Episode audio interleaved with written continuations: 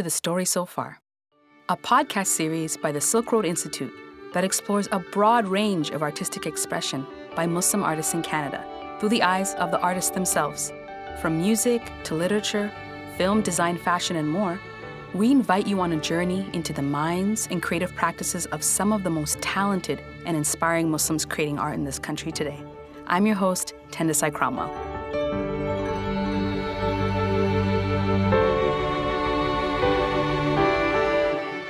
Fascinating, wide ranging conversation with award winning writer Omar Akkad. Omar is an Egyptian Canadian American journalist and the author of two best selling novels, American War and What Strange Paradise. In our very first episode of the story so far, Omar joined us from Portland, where he currently resides, to speak about how his childhood informed his writing, the representation of Muslims in the media, the banality of evil present in both of his novels, and more. I hope you enjoy our conversation. I appreciated something you said once um, in an interview. You said that childhood is when our most honest encounters with the world take place. So I wanted you to tell me about your childhood and any honest encounters with the world that led you to become the storyteller that you are today. I think of a couple of encounters from my childhood that either directly or indirectly influenced the way I write.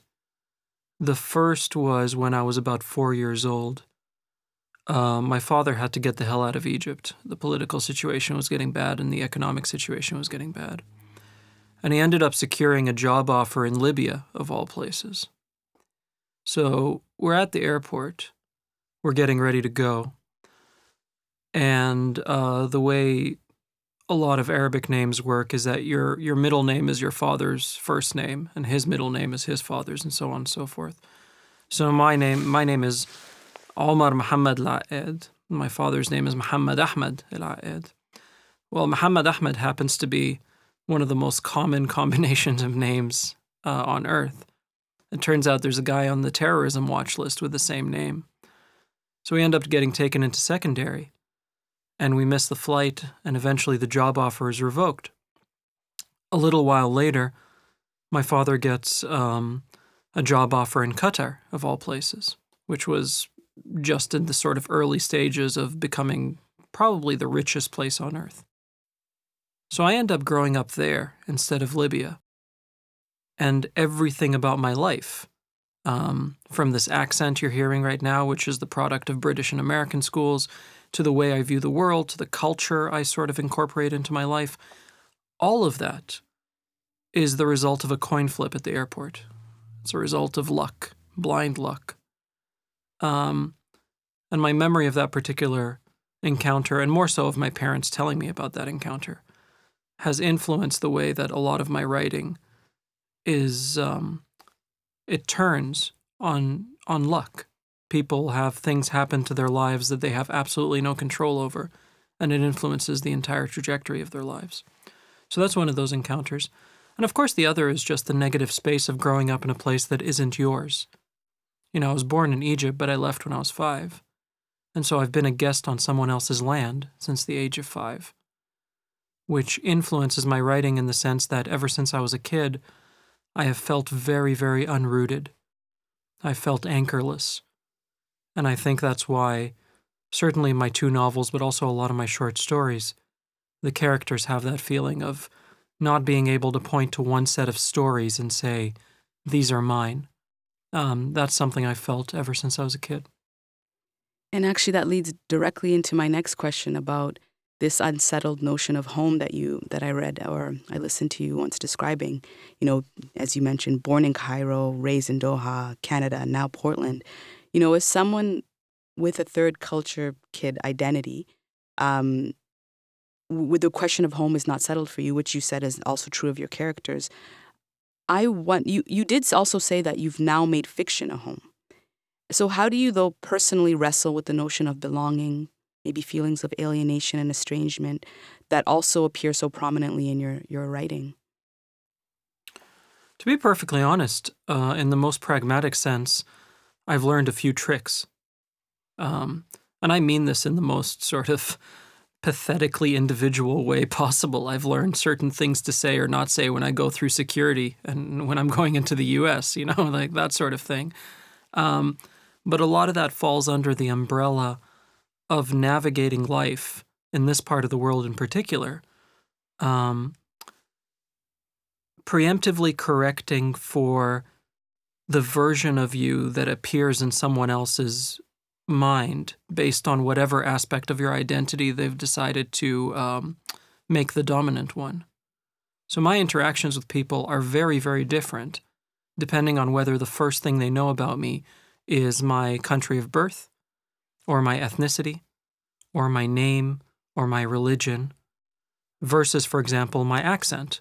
If the first thing they know about me is that I sound like this, the kind of person they're expecting and the kind of person I have to correct for and anticipate is very, very different than if the first thing they hear about me is that I'm Muslim.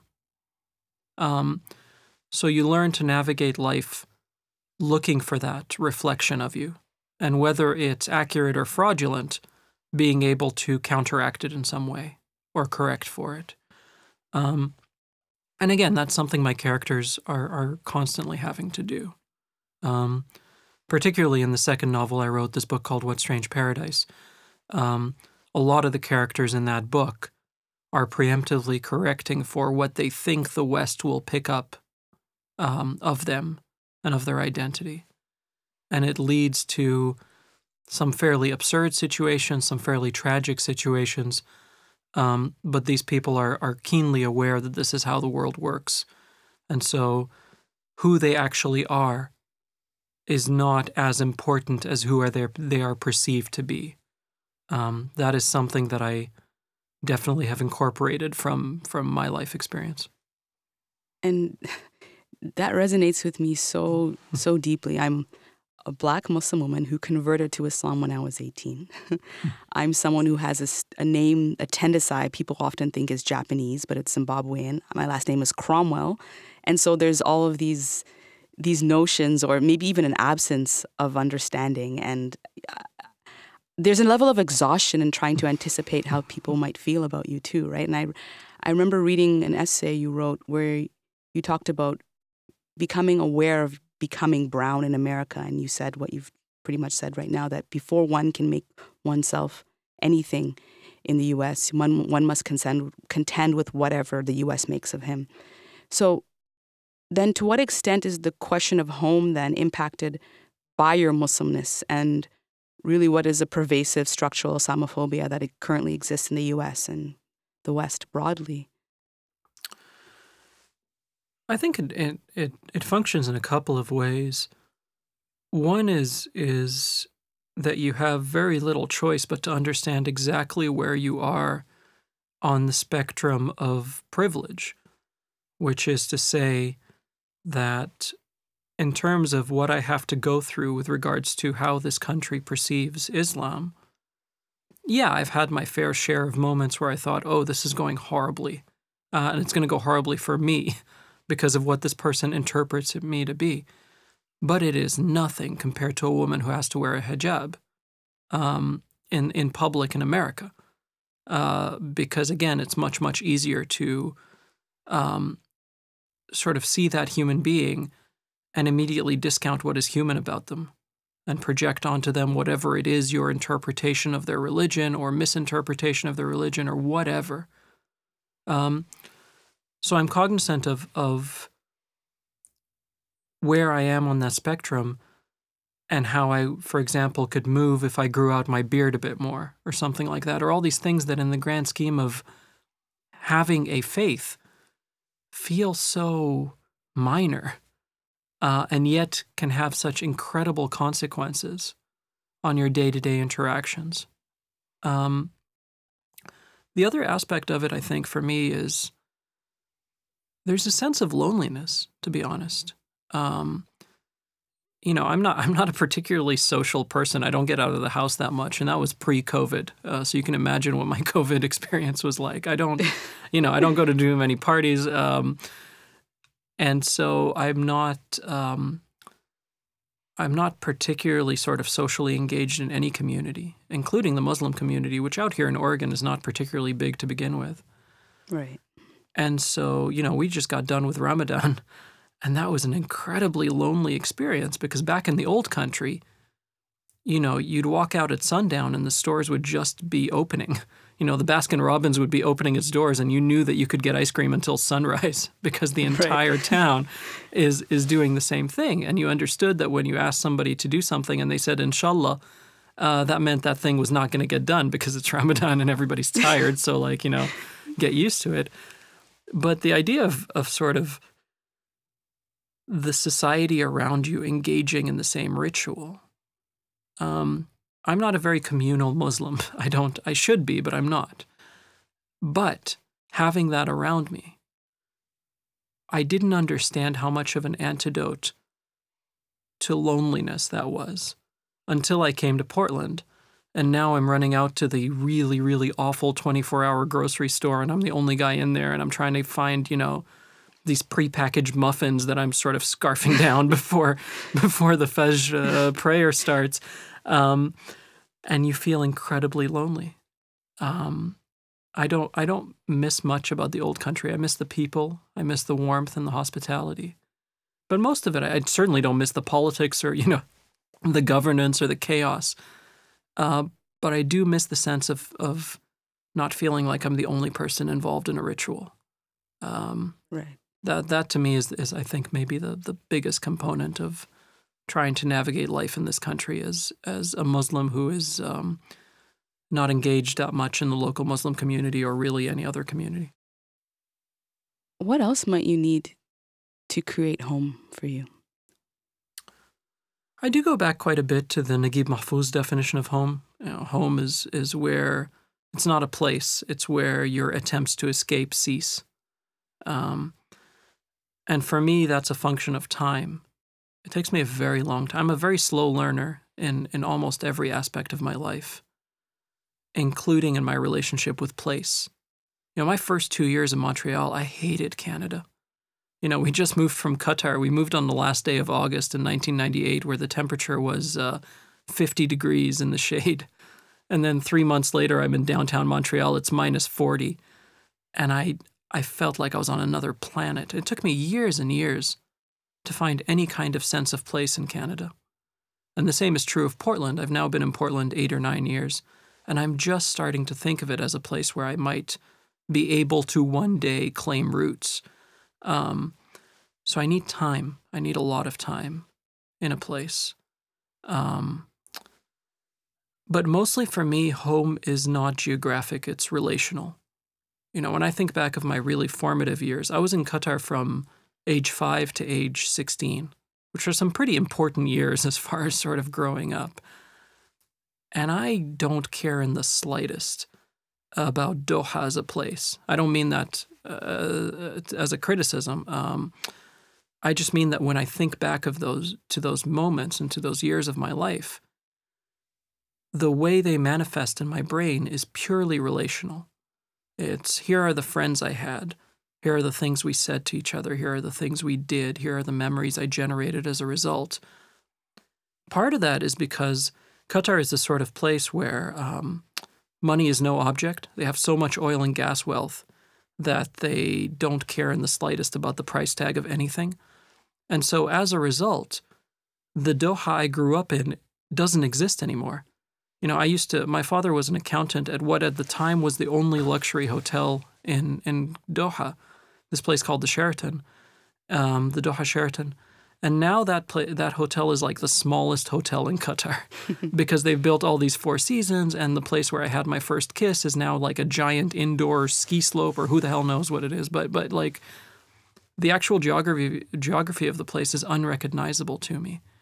So I think that's part and parcel of it. Um, I need relationships and I need time to make to make home of a place. Um, and uh, the older I get, the more time I need, which is a bit of a paradoxical relationship. But uh, those are the two things that are necessary for me. I I love that. And but when you say that you make fiction a home, how what's what does what does that mean to you in terms of it making like fiction itself being a kind of place making process for you? Is it a place that you you put, as you said, you put the emotions, the, the, the lack of connection to a place, the unrootedness. What does that mean to you? It's a fascinating question. I apologize in advance for a very unsatisfactory answer, but um, I think it has to do with being able to move the dials such that the story and the text has the same implicit values that I do. I don't necessarily mean moral values, I mean a way of arranging the aspects of the world into a hierarchy. Um, so, for example, when I was very young, um, one of the things that happens in places like Qatar is that if you can afford it, you get the hell out in the summer because it's way too hot to be in a place like Doha in the summer. So, um, after a few years there, we went on a summer vacation to, um, I think it was London and Paris. That's what it was. And we're walking around Paris, and the architecture of Paris, if you walk past some of the houses and some of the, the streets there, there's little sort of blue squares that have the street number on them. So, you know, if you walk past 25th Main Street or whatever, the 25 will be in this little blue square. It's sort of an architectural aesthetic thing.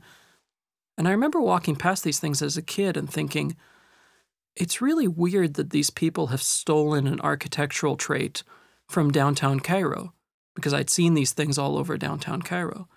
And it didn't occur to me in the slightest that it was the other way around, that these people had colonized us. And as a result, you know, some of these some of these architectural, you know, little bits of flair that I grew up with had had been imported that way. It's sort of one of those moments where you realize that um, colonialism has met you long before you ever met colonialism, sort of thing. Mm. Um, anyway, that all of this is to say that as a result of my particular upbringing, there are certain aspects of the world that in reality are very, very important, but for which I have absolutely no request, uh, no respect. Um, one of them being the the boundaries and the sanctity of the nation state. So one of the first things I do in a lot of my stories, and this is the case with both of my novels, I obliterate geography in that respect. You know, the first thing you see when you pick up American War, which was my first novel, is a map where I've drowned the eastern seaboard of the US. I've given the Southwest back to Mexico. I've done all of this stuff. And you really can only do that in fiction. And so, one of the things fiction allows me to do is obliterate the, the notions of the world that, as a result of my upbringing, have never been particularly sacred to me. Um, I can destroy borders. I can move people around, move things around freely. Um, if you ever talk to one of those sort of Bay Street capitalism bros who talks to you about how the invisible hand will solve everything, I'm like that, but for the invisible foot. I'm very much a proponent of the idea that everybody should be able to move freely wherever they want, as utopian or, or sort of naive as that may be. I can do that in fiction. So fiction is my arena of retreat to um, to a place where I can treat the world as it exists in my mind, um, and that's a very comforting place of retreat. And you know, when I was reading both of your novels, and I also read your short story Riverbend, what came to mind, and I couldn't immediately think of, of the term, but then I looked it up it made me think of um, what Hannah Arendt calls the banality of evil. You know, hmm. um, the idea that ordinary that people who commit horrible acts can be ordinary, and then she describes this as terrifyingly normal. I see that so clearly in your writing. Um, can you tell me sort of your? You've talked about this in a different way, casual, maybe casual cruelty. Can you talk about your thoughts on this? And do you feel that way about the way you've written these novels and some of your short stories? Yeah, I don't I don't know if I've ever been asked about that in particular, but I'm obsessed with the intersection of normalcy and evil. I'm I'm obsessed with that because I think there's certain um, temptations I have as a writer, particularly when I'm writing um, adjacent to or fully immersed in my own culture, my own identity, my own aspects of my identity. Um, you know, I'm an Arab Muslim guy who grew up on Western culture. You know, when I was a kid in the 80s and 90s, I watched every American action movie that ever came out. Um, I shouldn't have, but I did. Um, and so when I saw someone like me or someone who, who had the same elements of identity as me in those movies. You know, there's there's effectively three kinds of Muslims in, in Hollywood. You're either the bad Muslim who's a terrorist, you're the good Muslim who helps Jack Bauer catch the terrorist, or you're a fruit and vegetable vendor whose stall gets destroyed in a Matt Damon car chase. Like that's sort of the extent of it, right? Um, and when you grow up consuming that, and then you start to create culture. And you know, I'm, I have not sold millions of copies, and I haven't influenced anybody in any direction, but but I do create culture every time I write I write a story. There is a temptation to individually try to counteract what is systemic. Um, you know, so at a systemic level, my people have been portrayed this way.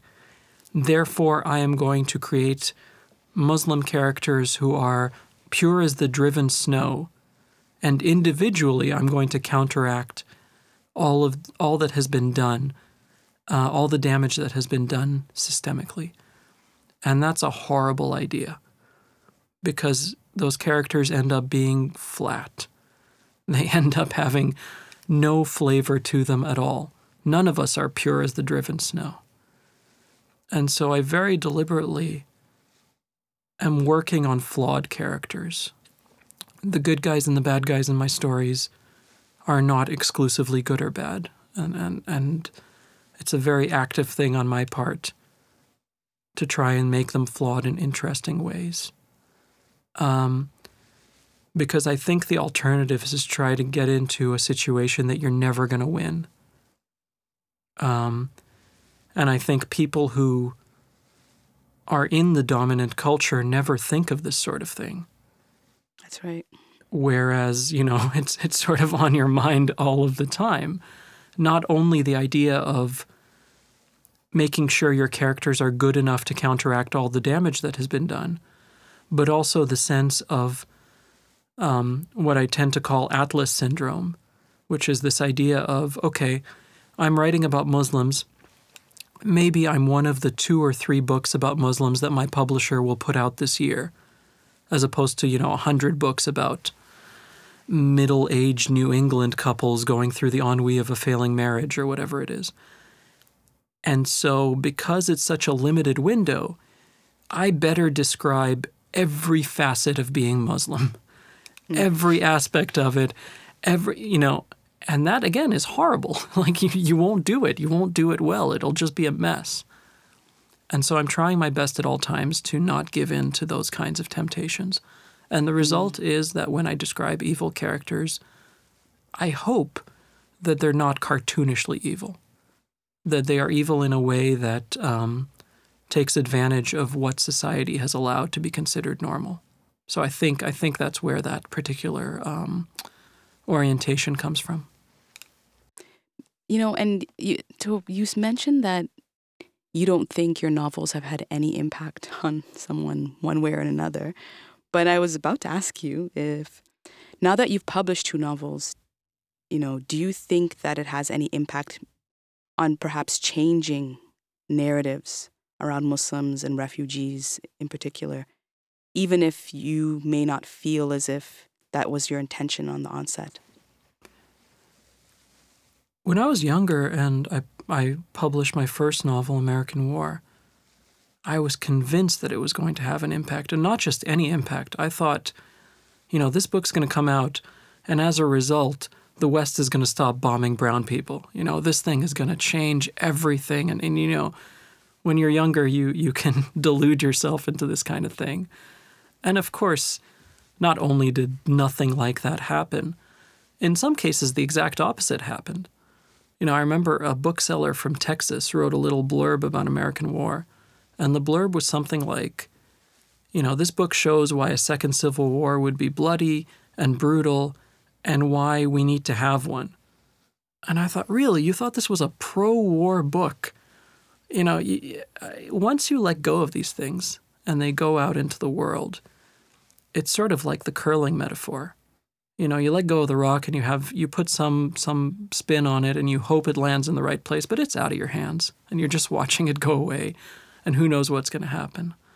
Um, so I've I've sort of tried to rid myself of the obligation that I change minds in a particular way or that I have some kind of tangible impact. I don't know that fiction works really well with that kind of obligation.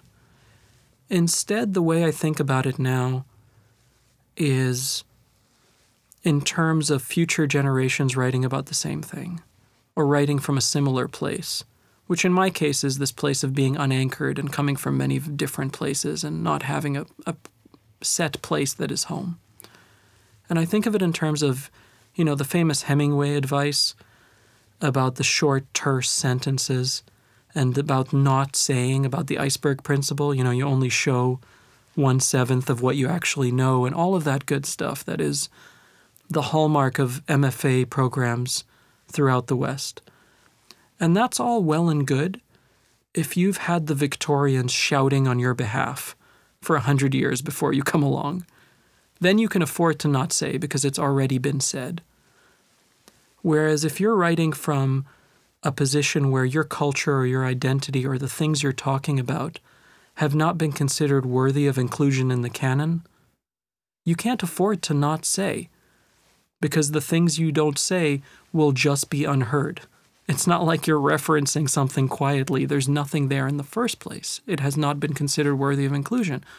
So the way I think of it now is if I can be some future generation's Victorians, where somebody looks back at the work I do and says, wow, that was a lot of shouting. Um, but you know, as a result, I can be quiet now and I can be subtle about it. That is more than good enough for me. I'll, I'll take that any day. And you know what? I actually, I'm myself, I'm writing a novel and I'm looking to you as someone who's going to help me in my own journey. So, Oh God, that's terrifying. No, I'm so sorry. I loved your books. No, it's wonderful.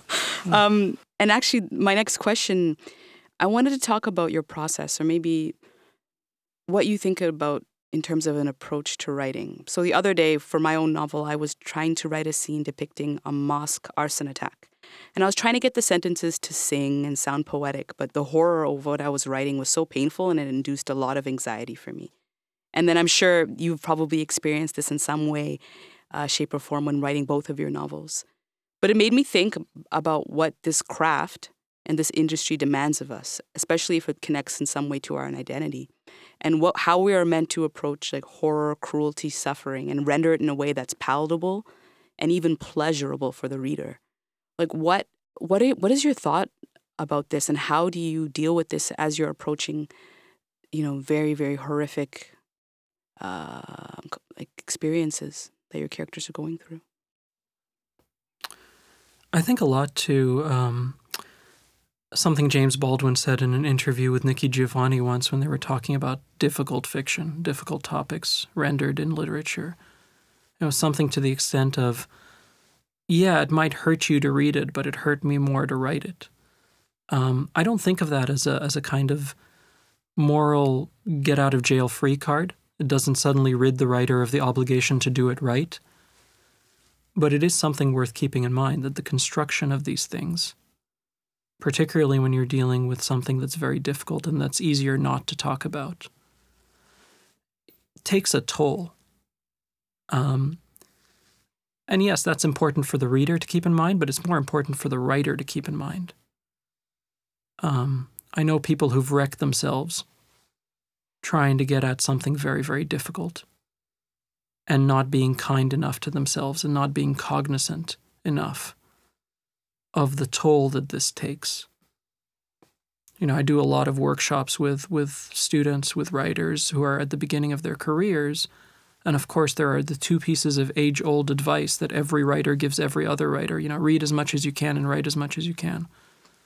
But to me, the third load bearing beam is be kind to yourself you're going to a difficult place. You're deliberately staring something down that would be so much easier to look away from.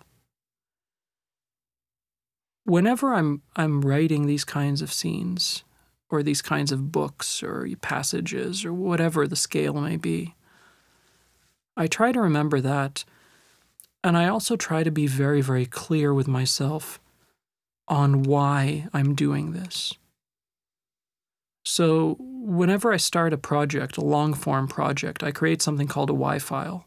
And the Y file is just a Word document that has two questions in it What are you trying to do, and why? And until I have two really good answers to both those questions, particularly the second one, I don't consider the project viable. Now, I'm one of those very lazy writers who'll say that any writer can write about any topic. You know, I don't, I don't, I don't, uh, I'm not particularly um, orthodox about that sort of thing. But I should feel like you had a really good reason for why you're writing about this particular topic. As long as that comes through, then I'm okay with it. And I'll, I'll take that ride, no matter how painful it is, with, with the writer. Um, so I do a lot of work before the work on just sitting down and, and being very clear with myself about why I'm going to this particular place.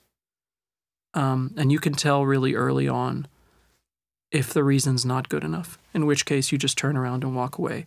And the fact that you don't turn around and walk away means that it's worth doing. And that will sustain you, I think, through through some of the, the darker parts of, of this kind of work.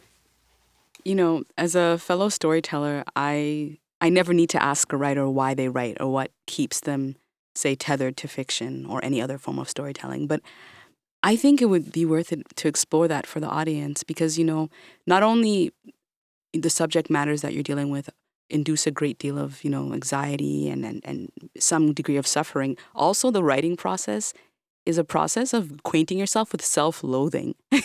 There's so much self-hate. Nobody talks about it. I hate I hate myself every time I try to write a sentence. but then what keeps you tethered to fiction? Like if it's there's so much of this involved in it. I'm glad I'm not the only one because that is the entirety of the process. Entire process is uh, right. Like this never, never. goes away. It never, never. goes away. Um, I mean, there's a famous Thomas Mann quote, right? I think it was Thomas Mann about a writer is someone for whom writing is more difficult than it is for other people. and that's pretty well the definition of the writer for you. Um, so you know, I, I, have I've come to terms with the with the reality that that's never going away. On a practical level, I'm not good at anything else. I'm a halfway good writer. I'm useless at virtually everything else. Um, and I know that this is probably what I should be doing with my life because I come back to it even when it kicks my ass. You know, a few years ago, I tried to learn guitar. I bought a guitar. I took a couple of lessons. It was difficult. I quit immediately. um, but writing, no matter how much it beats me up, I come yes. back to it. And so I know that there must be something there in the way of a relationship. Um, I don't feel good when I'm writing. I feel very, very good about having written. Yes. When I'm on the other side of it, it feels, I feel a sense of self worth that I derive from virtually no other facet of my life. Um, so I'm willing to put up with the, um, as you describe it, the self loathing, which really I don't think that there's a more accurate term, to be perfectly honest. Um, I'm willing to put up with the self loathing of the act to get the catharsis on the other side of the act. Um, I have thought a little bit about why it is so difficult. And I think part of it has to do with the fact that for the entirety of our lives as writers, our taste outstrips our talent. We know what we like in fiction better than we know how to write. And so, in a sense, subconsciously, I'm always chasing my heroes in that regard knowing full well I'll never be Dostoevsky, I'll never be Naguib Mahfouz, I'll never be, you know, Toni Morrison. I'm never going to touch these folks. But my taste is more developed than my talent and always will be. And that, I think, contributes to some of the sense of inadequacy when you put words down on paper. The other part of it for me is that when I'm reading anybody else, I don't start inside their brain. I start with the page. And because I haven't seen the origin point of the writing, there's an element of inherent surprise and delight that's always going to be in the work that's never going to be in my own work because I've seen the starting point. I start my own writing inside my brain, I've seen where it begins. So it's much, much harder to surprise myself, and as a result, delight myself by my own writing.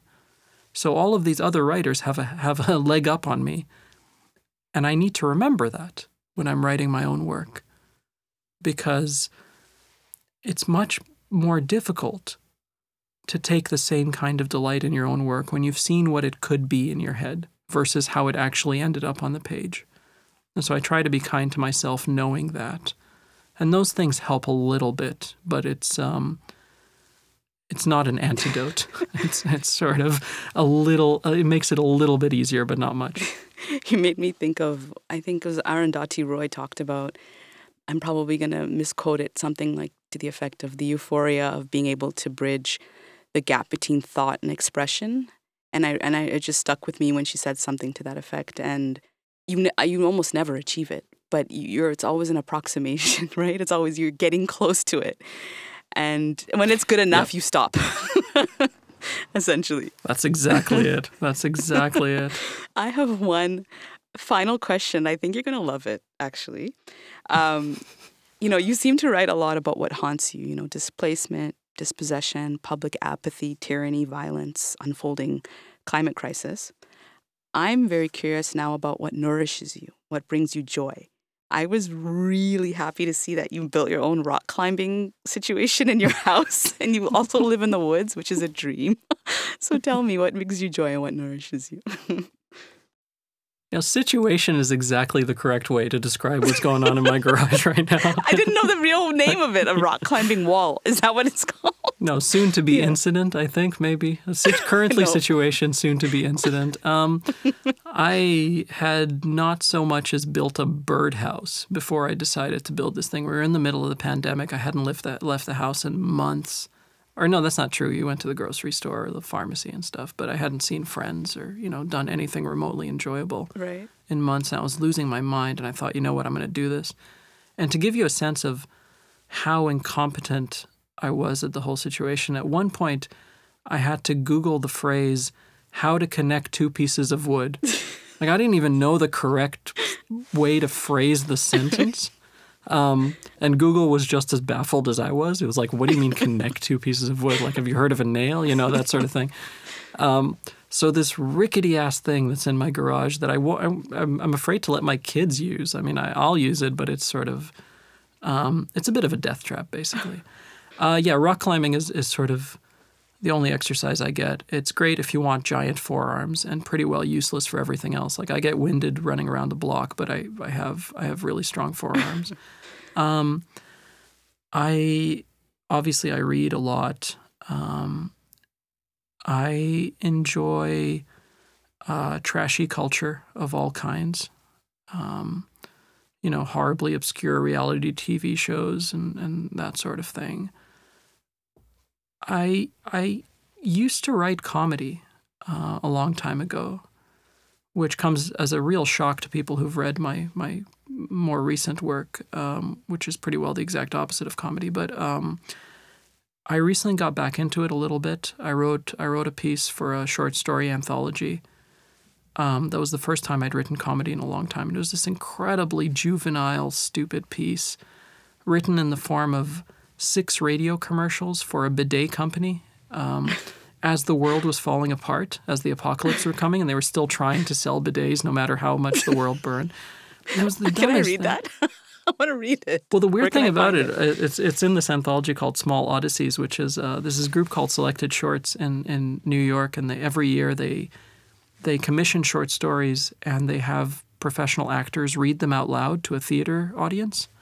And I thought, oh, this will be funny. You know, the actor will have a hard time keeping a straight face. But then they decided to publish all of this in an anthology and they commissioned a musical number to go along with the story I'd given them. Right.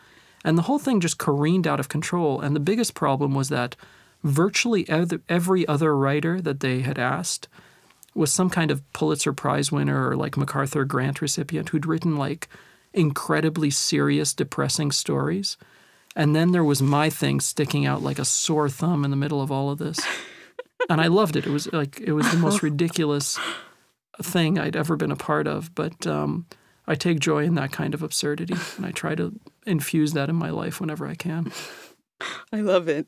Well, thank you so much, Omar. This is a, a really great conversation. I really appreciate the time you took to, to share all of this with me. It was my pleasure. Thank you so much for doing this. The story so far is a Silk Road Institute production and was funded by the Canada Council for the Arts Digital Now grant. We acknowledge that the Silk Road Institute operates on the traditional territory of the Kanien'kehá:ka, presently known as Montreal.